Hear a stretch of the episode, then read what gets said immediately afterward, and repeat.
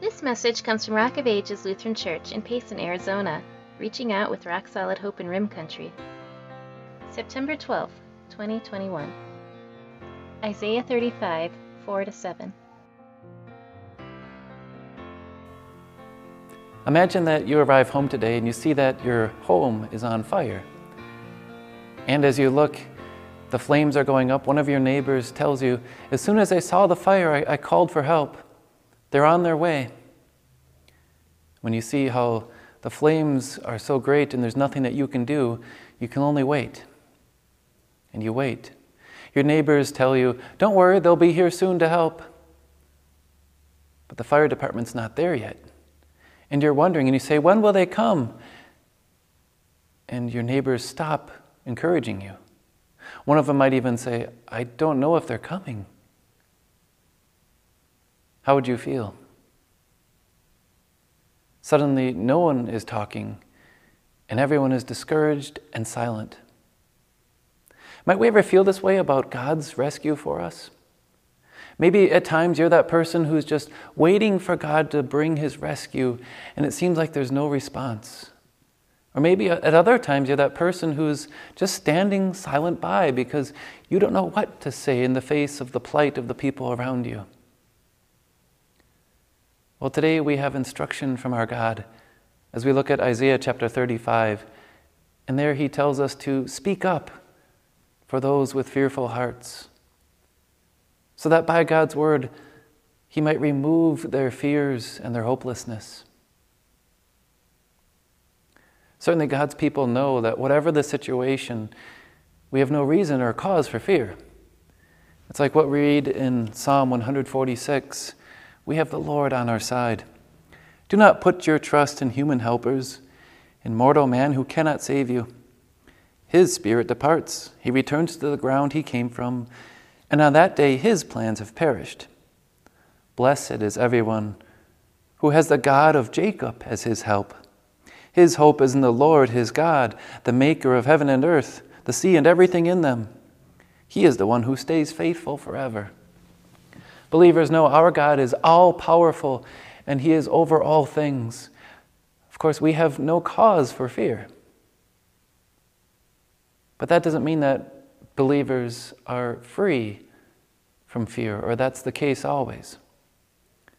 What we see in Isaiah's time in ancient Israel is the people had great cause for fear, and many of them had shaking knees and fearful hearts.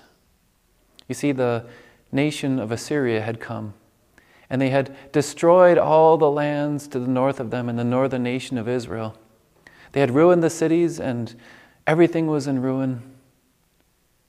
And now, the southern kingdom of Jerusalem was under threat. Twenty years after they had destroyed the northern kingdom, the Assyrians besieged and surrounded Jerusalem. And they knew what the Assyrians did to those who opposed them. They not only enacted heavy tribute to those they conquered, but humiliated those who opposed them and tortured them.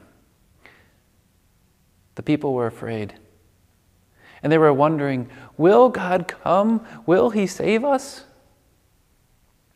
Now, you and I don't have armies coming after us. Most of us haven't had to face the scare of the battlefield. But we do face many trials which cause us concern. Yes, we have God's promises, much like the ancient people of Israel, but at the same time, Sometimes our hearts grow weak or we grow silent in the face of our plight or fears.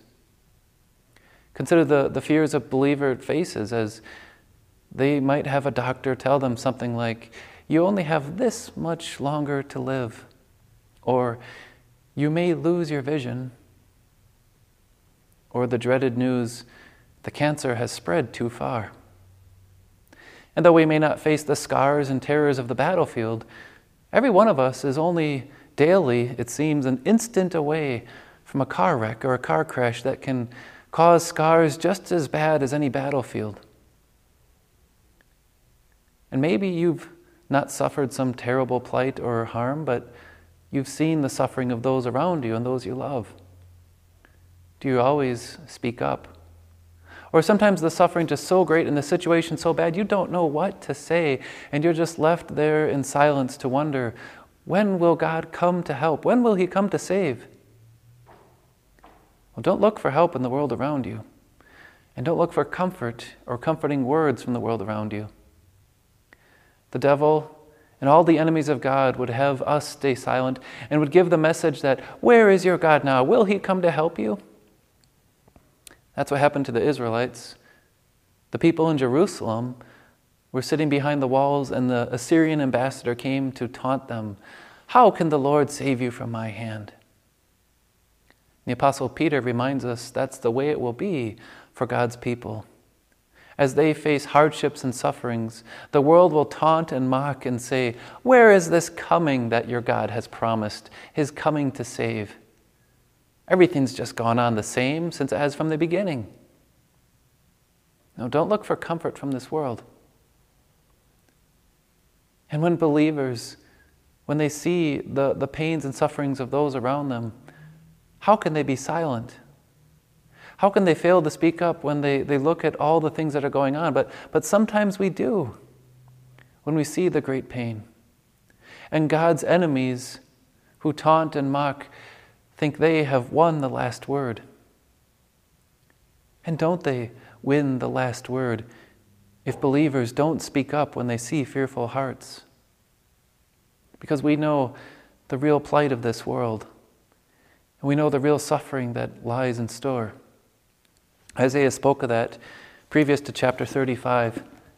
In chapter 34, he mentions the sword of the Lord that is drenched with the blood of the enemies of God. And we see the fire described as not just the fire of lands that have been conquered, but when God comes to judge and he brings divine justice and retribution on this earth, the fires will not be quenched forever. A lot of people don't like to think of hell but that's the real plight that this world is under. If our God does not give us word of comfort and no speaking is done to rescue us and bring us out of our plight, we will stand with fearful hearts along with all this world, and it will stand under the just, divine, holy anger of our God. But that's why God speaks. And that's why Isaiah speaks, and the Lord tells his people to speak in the face of all the fears and all the dangers, we see in Isaiah chapter 35 strengthen the weak hands and make the shaky knees steady. Tell those who have a fearful heart, be strong. Do not be afraid. Look, your God will come. He will come with vengeance and with God's own retribution. He will come. Though the world might taunt and mock, Where is this coming of your God? Those who speak God's word speak truth. Isaiah told the people, God will come. He will come to save you, coming with retribution and divine vengeance and salvation and restoration. And God did this. Just as Isaiah spoke to those with fearful hearts, God came and the army that was besieging the city of Jerusalem was destroyed. God rescued them. God came and he freed the city of Jerusalem so that they would not be crushed by the Assyrians. God brought justice on his enemies and restored and saved his people. When you speak the words of God and you speak the words of comfort that he tells you to speak, God is faithful and he will save. And these words are words that God would have us share because God comes to save. God came more than just to rescue the people for a time in Jerusalem. Your God will come. These words were fulfilled as God Himself came. He came in the flesh and spoke and walked in this earth. And just as John the Baptist said, he came with divine vengeance and retribution. John the Baptist talked about Jesus coming with his winnowing fork in his hand to bring justice and to burn up the chaff with unquenchable fire. Jesus came to bring judgment. But also, he came to bring salvation. This prophecy goes on to describe that when God comes to save, then the eyes of the blind will be opened the ears of the deaf unplugged, the crippled will leap like a deer, and the tongue of the mute will sing for joy. When Jesus came, this is what happened as he healed the people. The blind had sight restored, the lame leaped and were able to jump about with joy. Those who could not hear were able to hear. Waters will flow in the wilderness, streams in the wasteland. When Jesus came to this world, he brought all these things.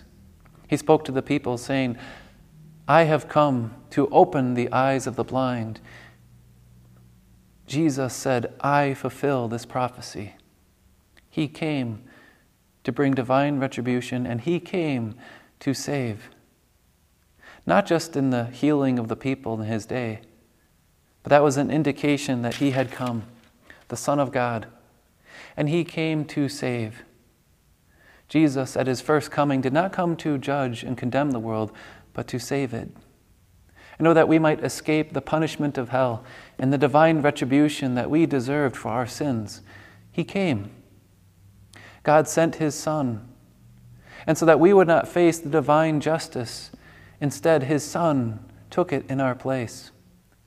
Jesus, the Son of God, came to free us and rescue us from the punishment we deserved by his death on the cross. And by his death, he destroyed and defeated every enemy. You see, the same Jesus who came to save by the cross and freed us from judgment will come again. Do not fear, be strong. Your God will come. Jesus rose again and is now ruling over all things, seated on his holy throne. And he will come again to bring divine retribution and to bring restoration and salvation. When Jesus comes again, he'll declare, Behold, I make all things new. That pronouncement that you only have this long to live, replaced with eternal life and a body raised from the dead. That declaration that the cancer has gone too far, replaced with a glorious body like Christ's own body, which will never again face any hardship but be restored forever. And your God will come to save you. These are words that you can share. These are words that God tells you say to those with fearful hearts, to those who are wondering and fearful. Do not fear. Be strong your God will come. Do you see that person who's fretting because of the loss of home? That person who you, you might think, I have nothing I could tell them, nothing I could say to help them. You do. Say to those brothers and sisters in the faith who are weak and wondering, Will God come? Yes, your God will come. He has come and defeated sin and defeated all our enemies, and He will come again to bring restoration and judgment. It's what we confess in the Creed. He will come again. And when God comes again, all the fearful hearts will forever be filled with comfort and will leap. And the picture here of for eternal healing and joy and salvation will be ours. If you know someone who is fearful, say to them, Your God will come. Speak up and tell them how Jesus came and Himself, your God, came to deal with your troubles. And comfort fearful hearts as you tell them that cancer, it, it won't last. That disease, that illness, that wreck, that war, that pain, it won't last. Your God will come.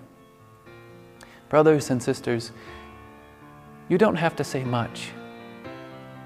But if you see fearful hearts, speak up and say to those with fearful hearts, Do not be afraid. Be strong. Your God will come before long.